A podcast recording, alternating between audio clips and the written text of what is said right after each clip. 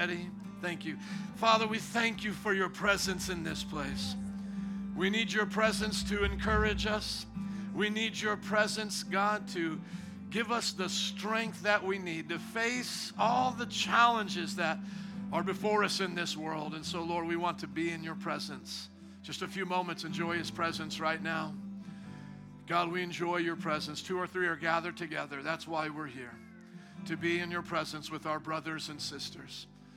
I ask you to give us the strength to acknowledge your presence no matter what we go through this week or in the rest of our lives. In Jesus' name. And everybody said, Amen. Amen. Let's bless the Lord. God bless you. You may be seated. I'm going to call an audible today. I'm going to talk about living fearless in times of fearfulness. So, would you put up that slide for me? I want to just encourage you that when you're living fearless in fearful times, that what that means is you're aware of what other people are afraid of. It's just you're not letting that stuff bother you. Because here would be the question that, that we want to ask what's more important? Okay? Well, the Bible's more important, okay, but how many know less important things are still needed? Okay, how, you know, how many know, like if I asked you, would you rather be sick? Would you rather be sick or healthy? How many would you would say healthy? Okay? How many know if I said you could you could only choose between being healthy or rich, you would choose healthy? But how many if I said you could be healthy or rich, uh, healthy and rich would choose both? Okay? So we are living in fearful times. We are living in fearful times and we need this. We need disinfectant, but it's not as important as this. So the Word of God tells us not to forsake gathering together as the church. So we're going to keep gathering together as the church.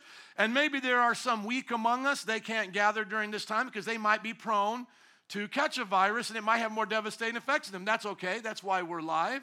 And that's why we do home visitations. That's why we love people. But at the same time, if you're healthy, come to church.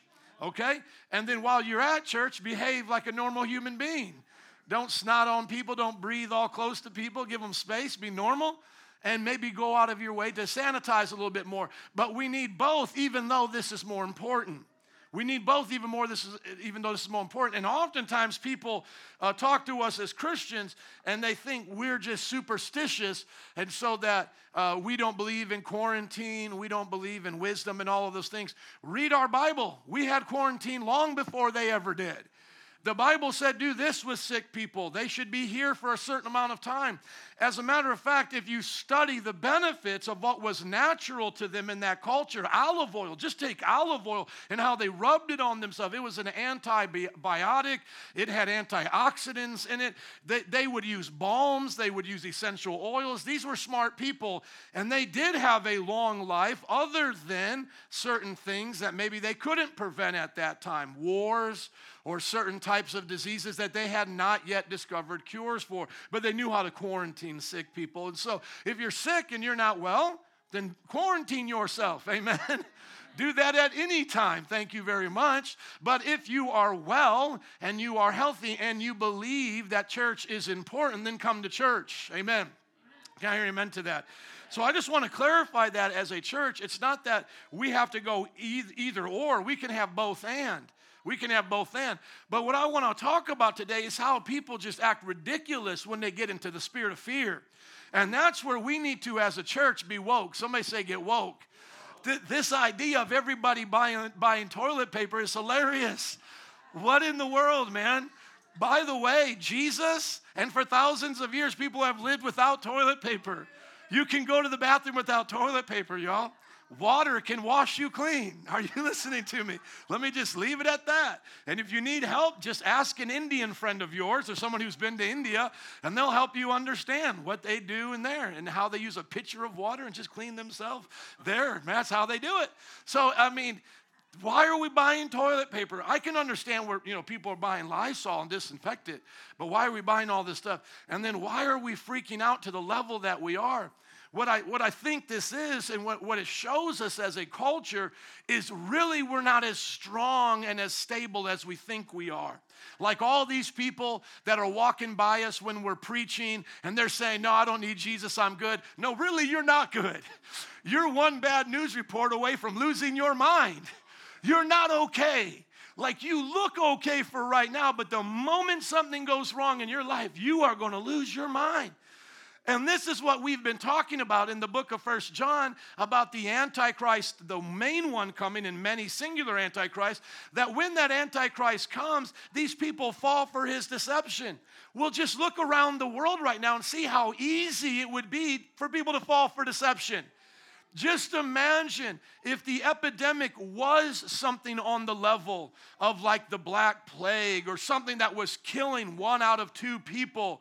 Imagine those kinds of things spreading, and then a fearless leader coming up with the cure. And then for you to get the cure or the vaccine for your family, all you have to do is receive the mark. And that's the same mark that you need to buy your groceries. That's the same mark that you need to go to your job. How fast do you think people will take that mark? I mean, really? Come on, yes. Hello. I mean, it is going to be like so fast, man. It is going to, it, it, people are so sheeple when they don't have God. And even God's people can act like sheeple when they start listening to how the world is talking. We should not be listening to how they talk. Once again, we listen to them as what they may know about, like tell us how to do you know disease control or those kinds of things.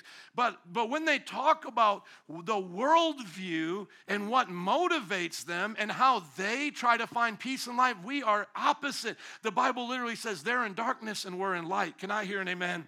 Amen. So let me call an audible. Let me just talk about living fearless in fearful times. Go to 2 timothy chapter 1 verse 7 popular scripture that I memorized early on in Christianity. I would encourage you to do the same as well.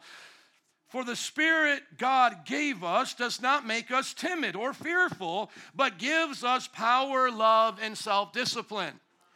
So let's just think about all the things we can be fearful of. It's not just today a disease, we could be fearful of dying in a car accident. There's phobias for everything. We could be fearful about going out and being around people to catch some other kind of disease. We could be fearful about the economy having a recession. Those who are interested in stocks and the economy know that it dropped about 20% just in the last two weeks or so. And those of you who have 401ks and different things are probably looking at that like I'm looking at my goodies going, oh, Lord, help us help us. But you know what's crazy about that is people know how to make money when it goes down. They short these stocks. So don't, don't get discouraged. Don't get discouraged. There's a way to make money in all markets and it will come back up. I believe in America. Amen. Uh, but, you know, we can be fearful of everything fearful of our jobs, fearful of catching a disease, fearful of uh, taking that romantical ride in a helicopter and dying like Kobe. We might die in a helicopter crash going out, you know, to be with our friends. And so there's all these ways we can die. And if you think about it, it even gets more intricate in that. Have you ever thought about your heart beating? I mean, that, that heart is just beating right now. It's beating while you're sleeping. That thing stops beating, you're done.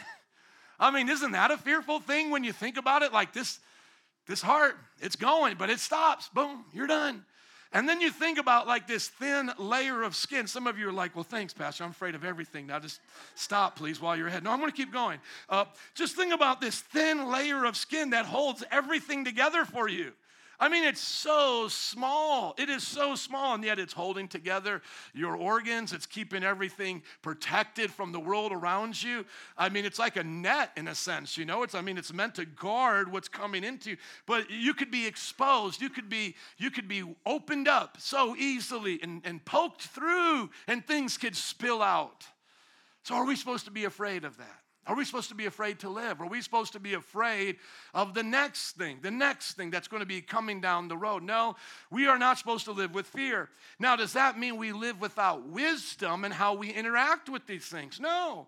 Uh, when we put on a seatbelt, it's not that we don't trust God with our life. It's just that we're saying God enables us to protect ourselves by putting on a seatbelt. It's a both and. When you go take a vaccination, and some of you don't believe in that, and that's fine, but those of us who do, when we go get a vaccination or we go, uh, you know, get antibiotics for when we're sick and, and do all of these things, we're not saying we don't trust God. What we're saying is God uses these things. And we've always said that. Christians have always believed there's a curse upon the earth, and God can miraculously deliver us from this curse, or God can give us wisdom from that thing that is coming against us. We've always believed that. So just, just take, for example, in the time of Noah's flood. You know, if, if, if it was just make believe, God could have given him a magic carpet.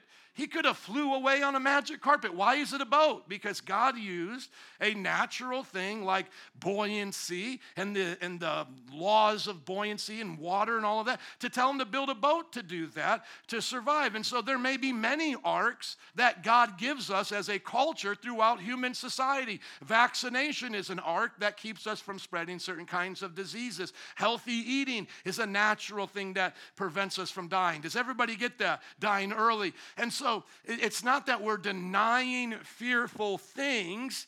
It's just what does fear give us in that in that situation? Nothing. So why not live the way God has intended us to live, living in faith, living in victory, living in the, the trust that God has everything under control. If you believe that, can I hear an amen? Amen. Now let's go to the book of Luke and just understand this trajectory that this is just the introduction. Somebody say the introduction. This is just the introduction to the world's problems. This is nothing. It's going to get a lot worse than this. I mean, this is nothing compared to what the Bible says is coming upon us. And so, we as uh, Christians, we believe that God is going to send Jesus back and he's going to judge the world. And we have a doctrine called the rapture, a doctrine called the rapture. Go to Luke chapter 21, verse, uh, Luke chapter 21 let's say, let's start in verse 8. Luke chapter 21, verse 8.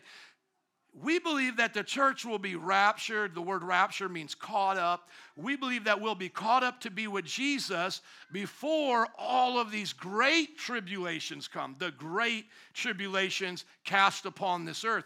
But before the rapture, there's the beginning of these things, and it's actually after the rapture, as the culmination of chaos on the earth, that the Antichrist comes and gives all of this solution, all, all these answers to these problems, all these solutions, with him along with the false prophet, uniting the world that gives him that power.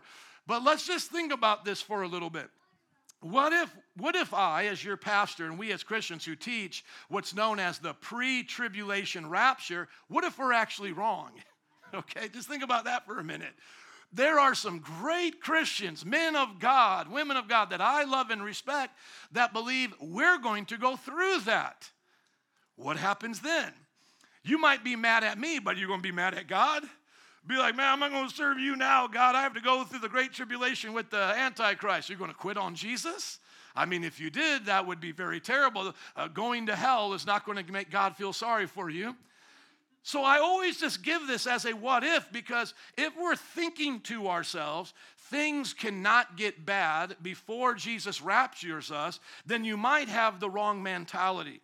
The better mentality would be like this things are going to get crazy and Jesus will rapture us at some point, and I just want to be ready.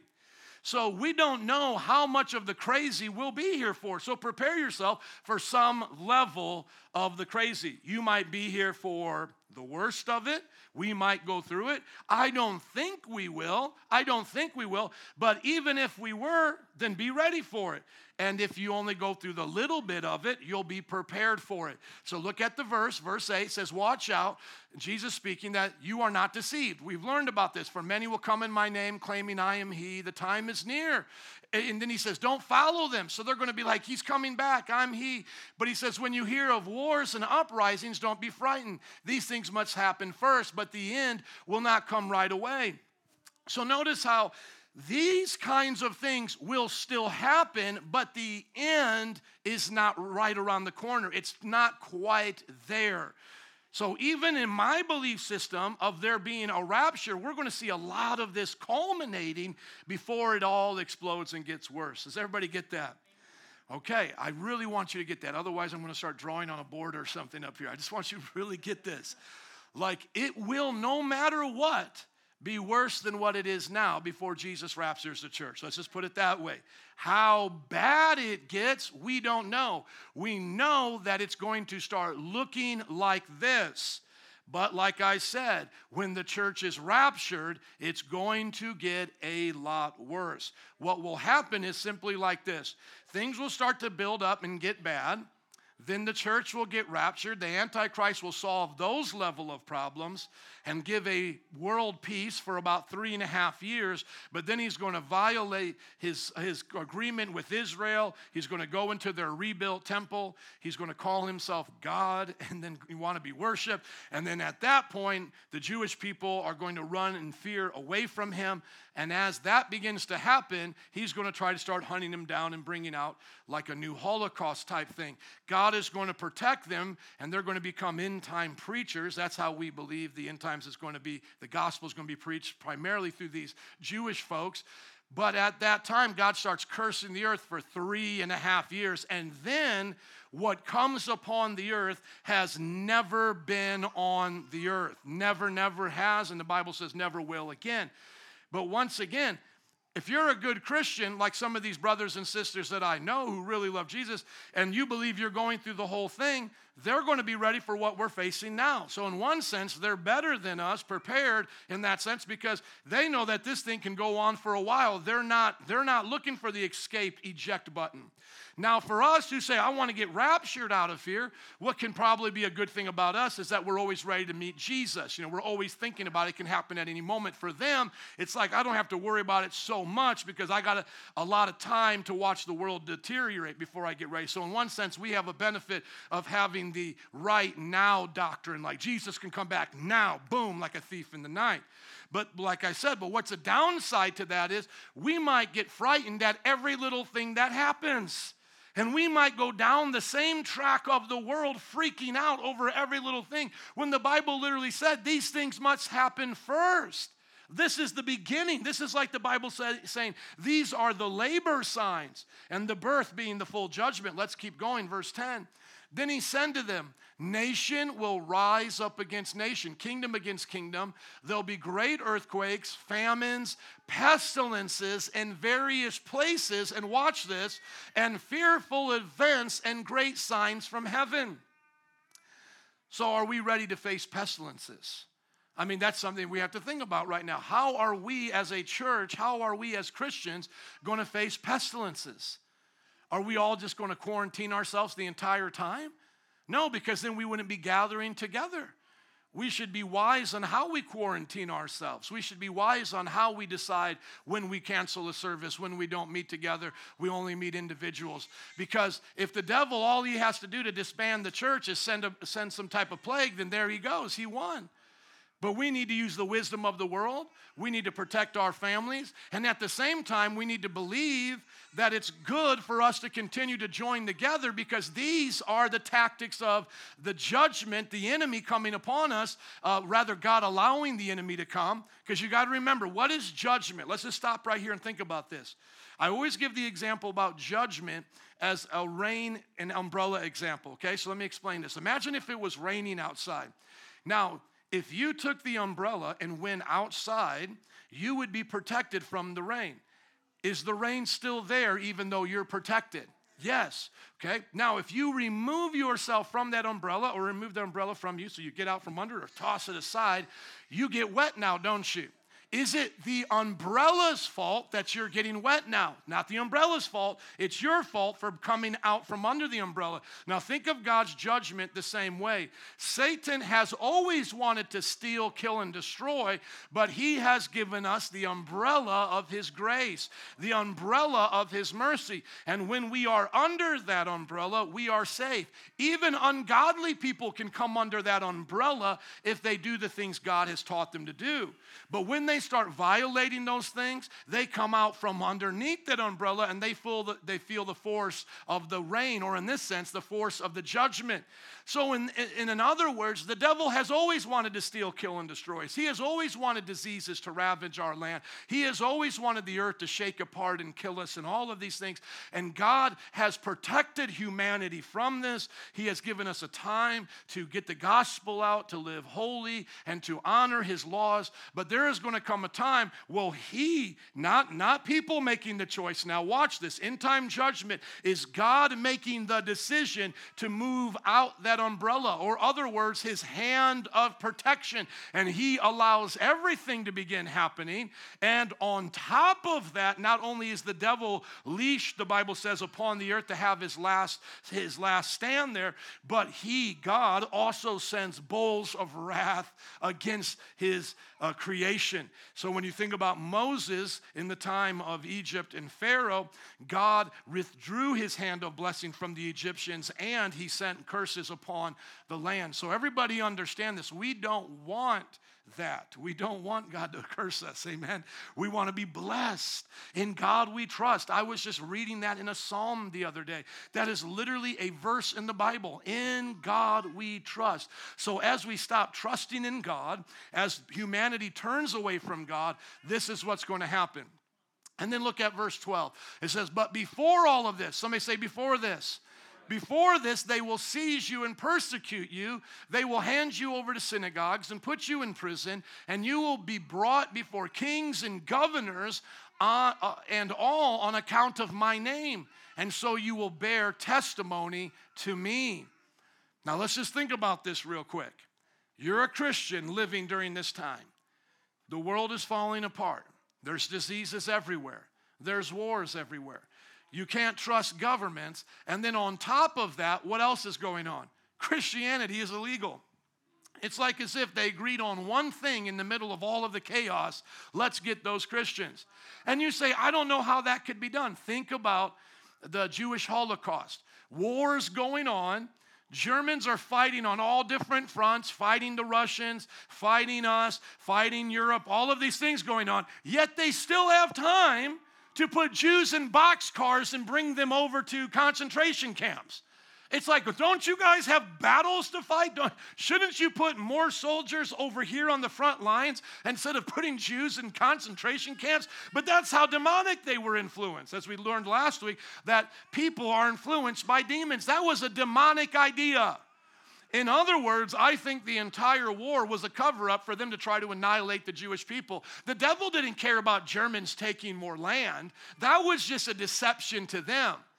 The devil's main lie was kill these people, and that's why, at all costs, they kept that industry going, even though it was costing them the war.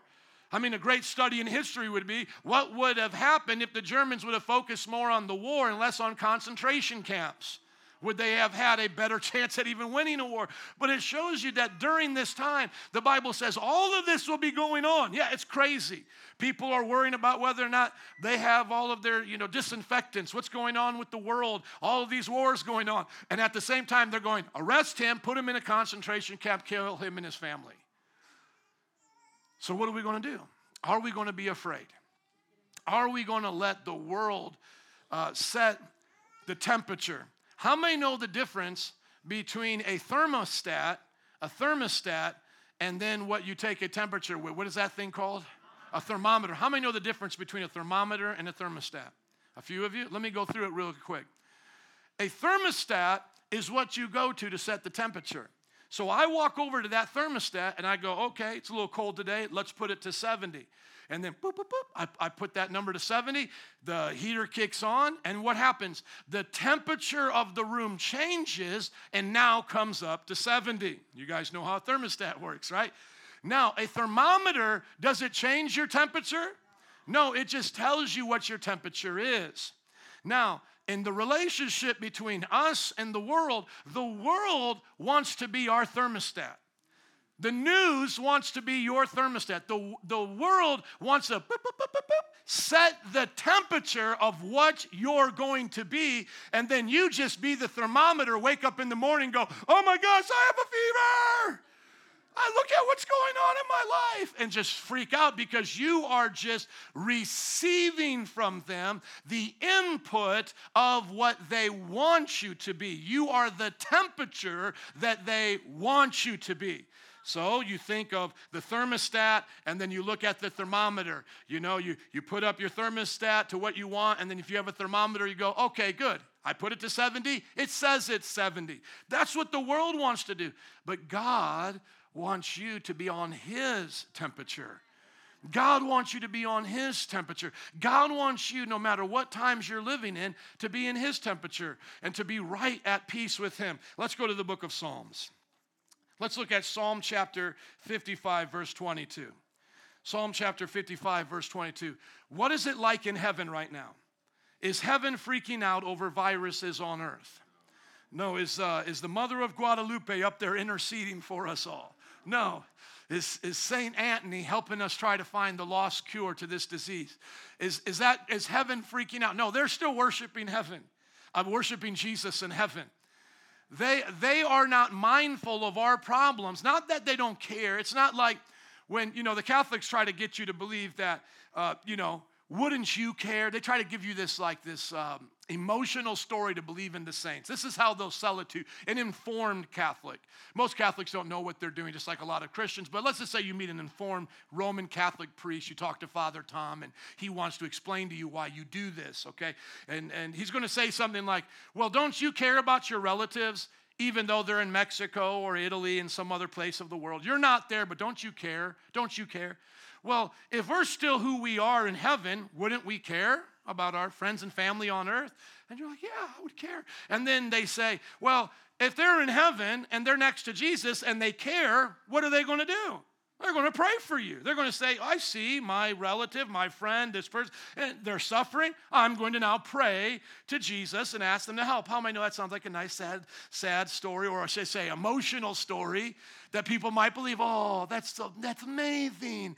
My, my aunt, she cares for me. She's next to Jesus. I'm just going to pray to my aunt, and then my aunt will pray to Jesus.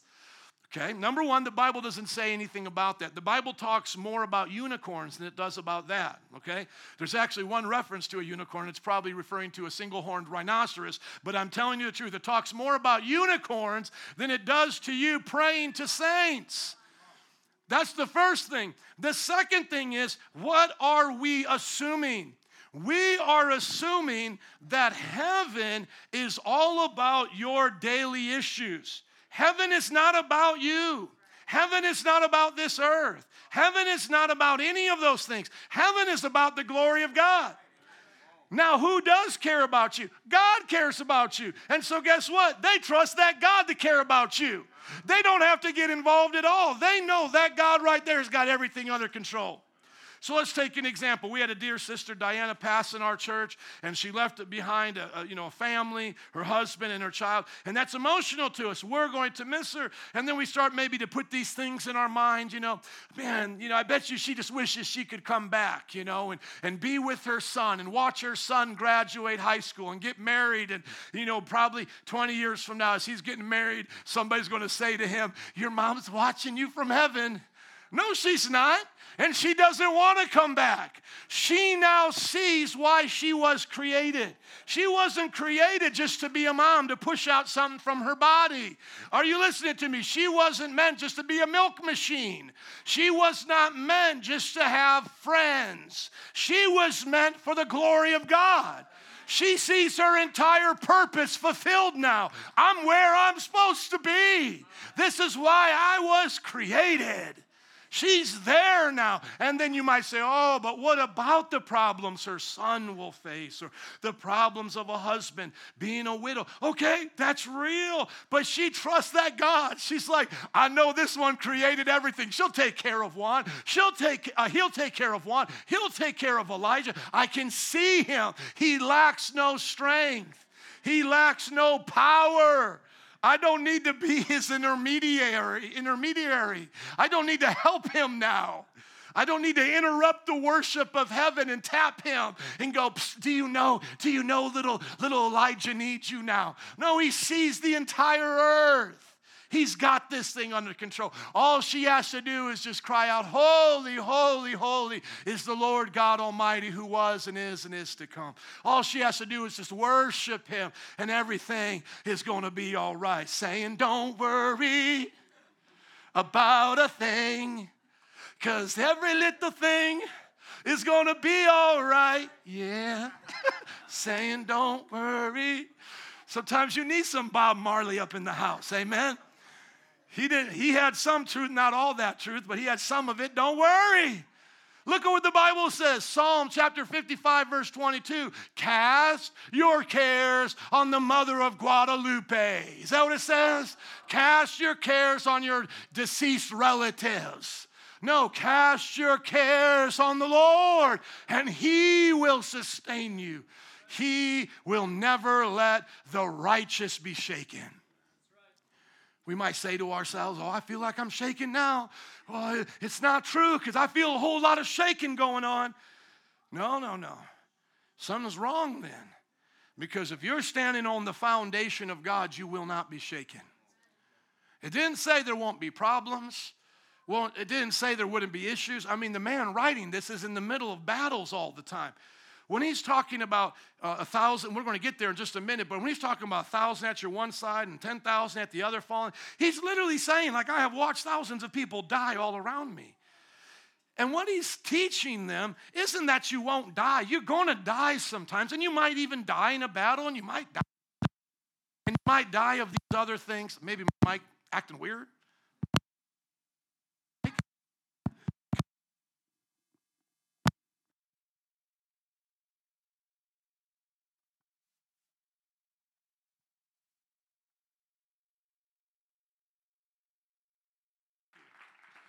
I am no longer Britney Spears with this mic anymore. I am now free from the spirit of Britney Spears in the headset.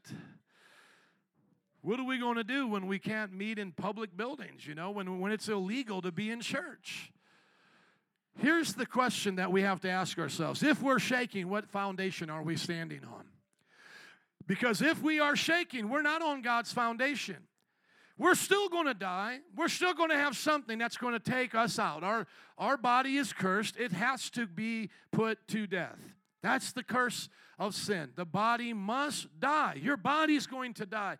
And we can sit here and be all shooken up over it, or we can cast our cares onto the Lord and say, I trust Him that when my time is up, my time is up.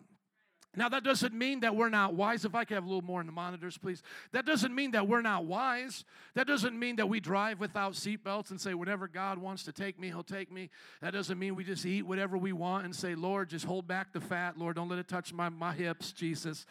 You know, come on. No, we don't. We don't do that. We're wise. Remember, the Bible's wise. Bible has dietary codes. Bible had uh, quarantine. The Bible had balms and essential oils. The Bible has all of that wisdom, and we should continue in that wisdom. But the idea is we cannot essential oil ourselves out of death. We cannot eat ourselves eat so healthy as a vegan that we never die. We can't get out of this. We're going to die. But what we can do is whether in life or in death, we can cast all of our cares on Jesus. We can cast all of our cares on Him because He cares for us. We are not going to die like the way they die. We are not going to be scared like how the world is scared. We are going to trust God in the middle of our weakness. Can I hear an amen? I put up a quote, thank you, of uh, C.S. Lewis because they were living during the atomic age. I put it up on Facebook, and I thought it would be good just to read a little bit of it here because what do you think it was like for them during that time when they knew now that bombs could be dropped on them at any time? They didn't know quite who had them and who didn't have them. And not only that, they had lived through chemical warfare in World War I. During those times, they even had uh, bomb uh, you know, you know, uh, drills and those kinds of things, where you would literally take bomb uh, drills in, in, in, your school and learn how to hide under your, your, your desk and all of that. And so this is what he writes. He says, How do we live in an atomic age? I'm tempted to reply, why, as you would live in the 16th century when the plague visited London almost every year, or as you would have lived in a Viking age when the raiders from Scandinavia might land and cut your throat any night, or indeed as you are already living in an age of cancer, syphilis, per- paralysis, an age of air raids, on the age of railway accidents, and an age of motor accidents. So you would live the same way that anyone's lived through the world's tragedies.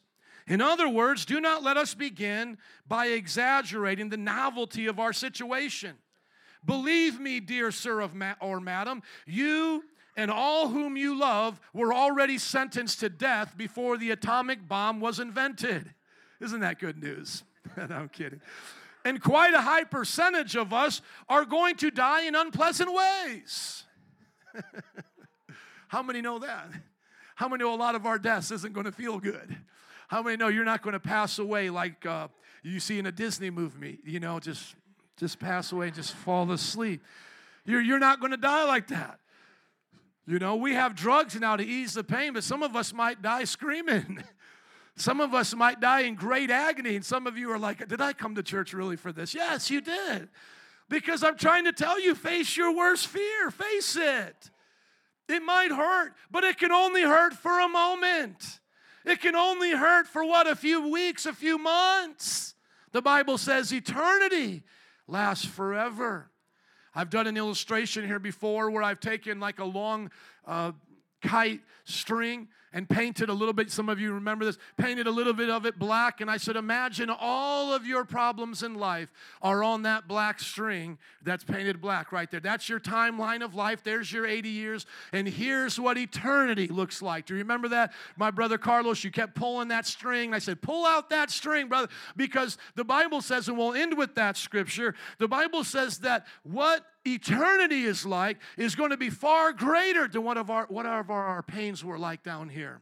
The Bible says, cast your cares on him because he cares for you. So listen to what C.S. Lewis says, and I think it's good Bible advice as well. He says, This is what we should do. He says if we're going to be destroyed by an atomic bomb, or we could put the carnivorous virus, the coronavirus rather, uh, if we're going to be destroyed by those things, I don't even know how to pronounce it, let that bomb, when it comes, find us doing sensible and human things. Praying, working, teaching, reading, listening to music, bathing the children, playing tennis, chatting to our friends over a pint and a game of darts. How many know C.S. Lewis would have been fun to hang out with? Not huddled together like frightened sheep thinking about bombs. They may break our bodies. A microbe can even do that, but they need not dominate our minds. Don't let it dominate your mind. Cast your cares on God. Now, can I give you practical advice for this? Because it's easy right now, but it might be hard if one of our children got one of those diseases. It's easy right now, but it might be hard when one of us gets shipped on that train to that concentration camp. Because, like I said, I know it's going to get worse before it gets better, and I don't know how much of the worst we're going to face. So let us all be ready for this. So it might be hard on those days for all of us burying one of our children because of a disease, losing our friends and family because of persecution. How do I view this casting of our cares on Jesus as a practical thing we can do every day? Let's say at that moment, and some of you are facing these right now, life and death situations, despite the carnivorous, carnivorous, coronavirus. Carnivorous just means you like to eat meat, right? Like the carnivorous virus might be some type of zombie thing where they come and eat us, right? Uh, what do they call that uh, that show that was out? The Walking Dead come, right? Okay. If that happens, just head to my house. I got a lot of guns. I got a Jeep. We'll have fun with that. But uh, that's not happening either. Let's just be honest, okay? But but let's just let's just say you're in life's tragedy right now, and it has nothing to do with the corona. Just think Corona beer, right? Coronavirus. It has nothing to do with that. Okay. How do you go through burying a loved one now? How do you go through losing your job now? How do you go through a friend backsliding now? You know they turned their back on the Lord. Okay, let's just put ourselves in that position now, and if it happens in the future. I look at our thoughts, like a place where we can receive thoughts into our minds and we can meditate on them as seeds being planted into the ground, or we can think of our mind as a trampoline that we allow things to bounce out of. Okay? Every thought that you have does not have to become a seed in your mind that you plant, that you meditate, that you water, that you grow. There are thoughts in our minds that we need to let bounce, bang, bounce right out of our lives. Here's what I would do, and I have done in life's tragedies and problems, and what I want to do no matter what comes ahead. I want to take my thoughts and the ones that are of worry and of fear, and I want to cast them onto Jesus. I want to bounce them over to the Lord. So maybe you're going to the hospital after this and you're dealing with real tragedy.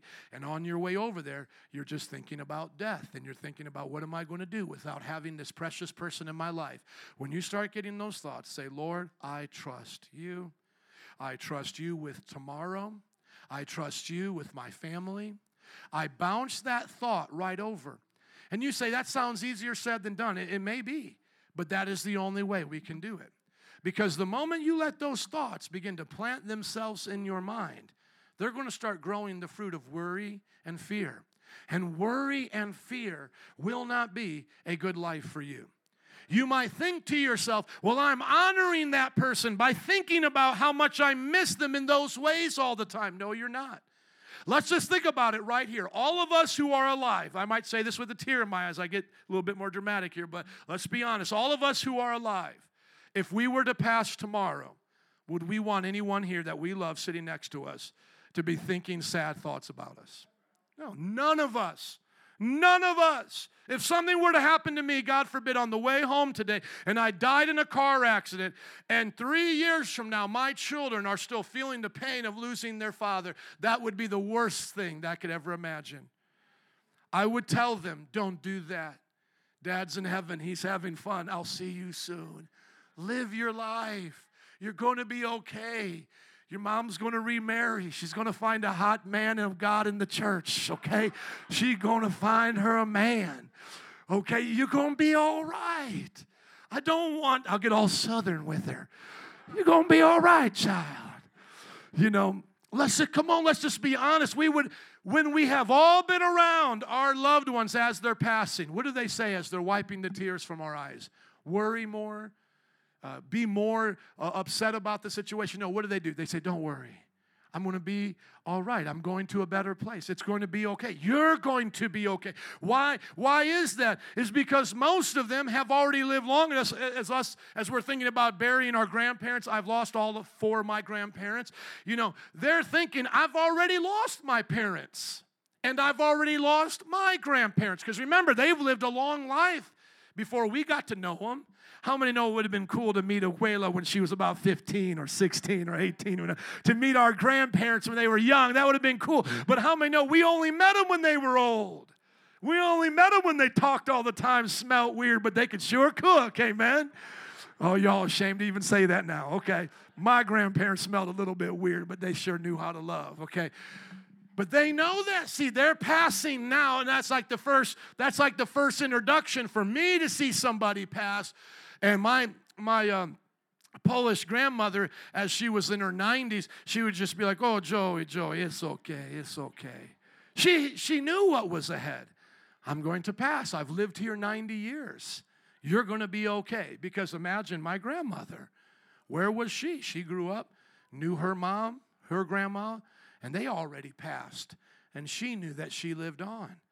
You see, if my daughter right now continues to live in depression, doesn't do the kinds of things that C.S. Lewis is talking about, then she'll never be able to get married, become a grandmother, and enjoy life herself. The things of the past will hold her back. But she needs to see life for what it is. I didn't give her life. Did you give anybody life here? I know some mamas want to take credit for that because they say, I gave it to your kid, and I can take it away. No, you can't, mama, and you didn't give it either. You were just, you were just a host. You were just someone that the Lord used to bring, to incubate that person.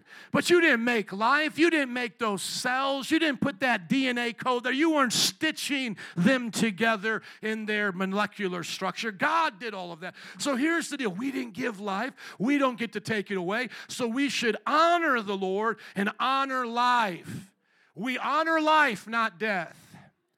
We laugh in the face of death, we don't fear it. We say, Death, ha ha ha, where is your sting? You can't take away our joy. The Bible says, cast your cares on him. So just simply filter your mind that way. Say, is this a thought that I should plant and grow, or is this a thought that I should bounce and cast right to Jesus? So, right now, as we are in this time of the coronavirus, I'm just bouncing all of those thoughts right back to Jesus. And I'm saying, God, you control everything. The doctors know what they're doing. I'm just going to trust you. I'm going to go forward and keep living life. Amen. And I'm going to be here, Lord, praising you every day I have breath in my lungs. If I have to bury some of my friends or kids, I'll preach at their funerals. If they have to bury me, then they can preach at my funeral. But in life or in death, Lord, I'm going to serve you. I mean, that's it. You can't come to God and say, I'm only going to serve you on the good days. I mean, what if it did turn into the Black Plague type thing? We bury half of our church. Okay, I'm still living for Jesus. What's the point of just being sad all the time about losing half of y'all? I'm going to hang out with the other half and have fun. Okay? And if I'm not here next week, have a good time without me. And you know, think about that. Pastor's not here, so we're going to start off the service with a sad song. There's a tear in my beer, and I'm wishing you were here. Bung, bung, bung, Pastor Joe's not here, everybody. It's a sad day. Man, if Pastor Joe has ever passed, you better put on the happiest song you have ever learned for Jesus. Shout and dance, because I'm in heaven. Doesn't this preaching remind you of what you used to be told by some of your older folks? Anybody brought up, brought up in the church? This is how we live as Christians. So I know in our generation you've thought about death in a different way. No, go back to your ancestors. And if you haven't been brought up a Christian, go back to the Bible as your ancestors and get that in your heart and mind. Let's go to the book of Romans in closing. Oh, Adam, would you come, please? Our momentary and light afflictions are achieving for us a greater weight of glory. Romans, uh, excuse me, Second Corinthians chapter 4, verse 17. Can we be sad? Absolutely. Can we be wise? Yes. Does everybody get the balance of what I'm saying today? But ultimately, guard your heart. Guard your heart from the fears of this world. Guard your heart from the sorrows and the depression. Those of you who lose a loved one, think of all the things you had with that loved one. Were you married to that person? Did you get to know them? Did you raise a family with them? A grandma, did you get to be at her house and get to have food with her? Some people never knew their grandmother. Some people never get married. Some people never have kids or ones that they like. Come on, somebody. You had a chance to live. Be grateful. Even though life has pains and troubles, it's not the way it was always meant to be. But in a fallen world, God is still good. Don't lose heart. Second Corinthians 4:16. Therefore we do not lose heart. Somebody say I will not lose heart. Come on, say I will not lose heart.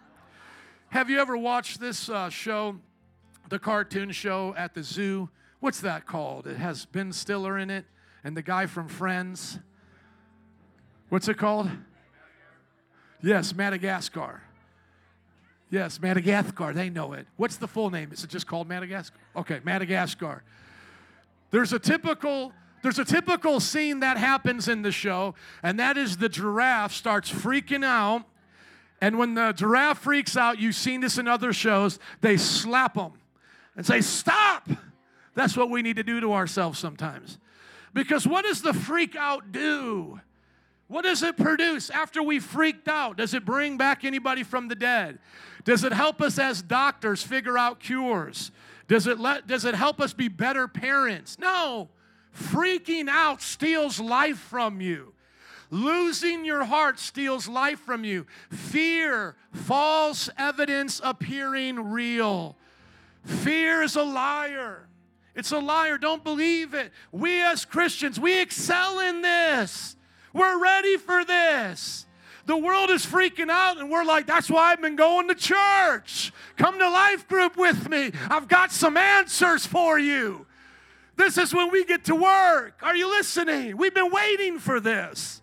I mean, have you believed the end times are coming? We're ready for this. We're not freaking out. We trust God. Therefore, don't lose heart. Though outwardly we are wasting away. It doesn't matter which disease it is. We're all going to die. Even age is a disease we can't stop. Yet inwardly, we are being renewed day by day. How many of you older saints who've got some gray hair, and how many like that I match my hoodie with my hair today? Come on. Even us older saints, how many know when you look in the mirror, you don't recognize yourself?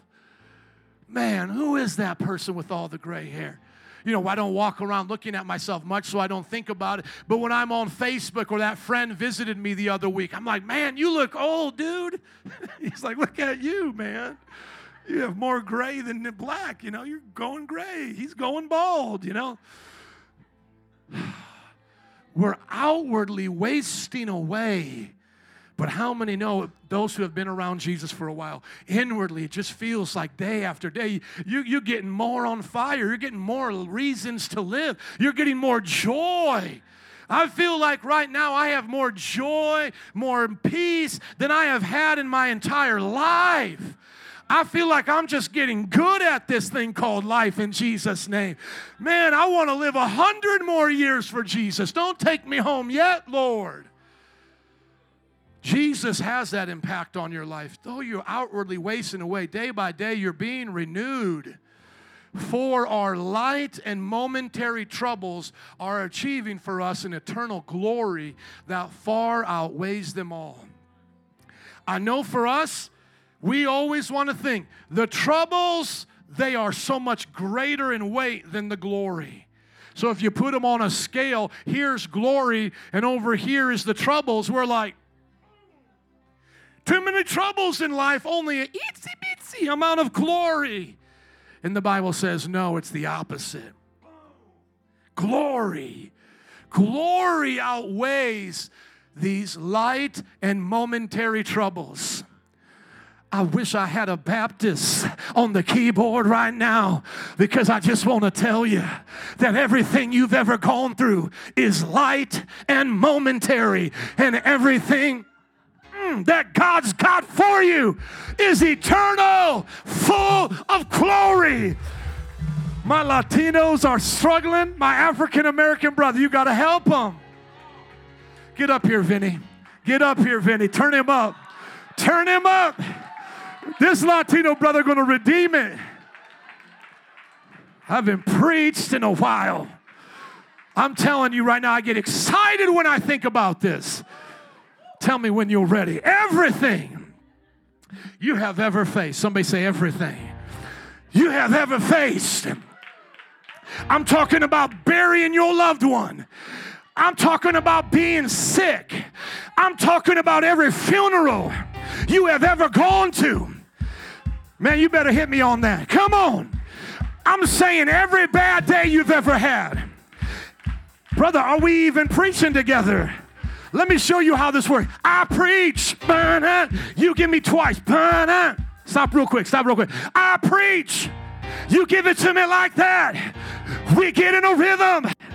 And then the drums come in and they start clapping. Okay, hold up now. Now it's just the show. Forget that. Just give it to me a little bit. I might build it back up though. Everything you've ever faced from going to funerals.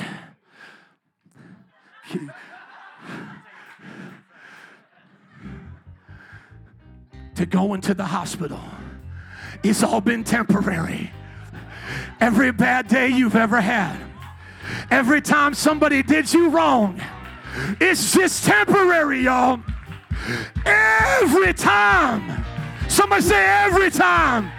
And say everything I've ever faced has been light and momentary. Somebody say there's glory. Say there's glory. Oh, glory. Glory. And it's eternal. The glory that you got coming, it will never end. All this, woo, it's going to end. We got glory. Glory. Glory. Glory. Oh, glory. Glory. Glory. Eternal glory. Give it up for Jesus today. Come on. Woo, that was fun. Thank you. Stay standing as we close out. That's what we do in the face of the coronavirus. We preach, we sing, we dance. I want to tell you something. You got to look the devil right in the eye and say, Is that the best you got? Because I'm not going to quit. Stay up there if you could, please. I'm sorry to bring him. Just let this end out. Because I'm going to tell you everything is going to be all right, as the old timer said. Everything is going to be all right. It doesn't mean we won't have sad days. It doesn't mean we won't say goodbye to the people we loved. It just means that these things, somebody say these things, are light and momentary. You can get mad at the Apostle Paul all you want, but hey, I think he knew about glory that you didn't know about.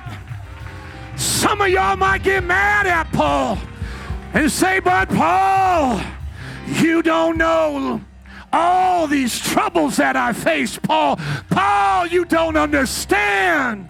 I'm struggling. And Paul says, You don't know like I know about that glory, about that glory. He says, You don't know like I know about that glory, about that glory. He says, You don't know like I know about that glory, about that glory. He said, You don't know like I know about that glory, about that glory. Whoa, you can't tell it like I can what He's done for me. You can't tell it like I can what He's done for me. You can't tell it like I can what He's done for me. You can't tell it like I can what He's done for me. You can't tell it like I can. Woo! You can't tell it like I can what He's done for me. You can't tell it like I can. Say glory, the glory, well glory, the glory. I'm a soldier in the army of the Lord. I'm a soldier in the army. I'm a soldier in the army of the Lord. I'm a soldier in the army. When I die, let me die. Army of the Lord. When I die, let me die in the army of the Lord. When oh, I'm a soldier, baby. I'm a soldier in the army of the Lord. I'm a soldier in the army of the Lord. I'm a soldier in the army of the Lord. Woo! You can't tell it. Oh, you can't tell it like I can. You can't tell it like I can. You can't tell it like I can. Oh, you can't tell it like I can. When the saints go marching in, oh, when the saints go marching in, oh, when those saints go marching in, we'll say, Glory, glory, hallelujah. When those saints go marching in. Oh, when the saints go marching in. Oh, when those saints go marching in. Oh, Lord. Oh, Lord, I want to be in that number. Oh, when the saints go marching in. Woo! Glory, glory. Hallelujah. When those saints go marching in. Oh, glory, glory. Hallelujah. When the saints marching in. Hallelujah. I feel Jesus. My wife and family will tell you about two weeks ago, we got lit in our house singing these old songs. And I was thinking to myself, how do we bring these here? I guess we needed the coronavirus to show us that we're going to go old school. Amen. Woo! Love you guys. Let's get the altar workers up here. If you love Jesus, give it up for them. Come on. Like I say, if you hear me singing, you know it's because I love Jesus. Oh, thank you. Needed that. Woo! They don't have to touch you, but they can pray for you. Lord, we thank you for today. We thank you, Lord, that though our troubles may feel so big, this side of heaven, you've told us through the Apostle Paul that they're light and momentary. Because, God, you've got glory for us, eternal glory. I ask that everyone here, Lord, will know and love you and serve you all the days of their life. If you're here today and you don't know Jesus yet personally, let this wake you up. You're going to die. Everybody's going to die. But Jesus says you can have eternal life. You can be born again. Be born again right now in the name of Jesus. Say, Jesus, come into my heart. Be my Lord and Savior. Those of you who are already saved, if fear has taken you over and you just felt like maybe it was too much, just surrender your life to God right now. Just even raise up your hands and say, Jesus, I surrender. You gave me life. I shouldn't be afraid. I cast my cares on you. Oh, I cast my cares on you. I cast all my worries. Maybe you had worries outside of this epidemic. Just cast them on Jesus. Maybe someone in your family's sick. Maybe you're going through financial troubles. Cast your cares on Jesus.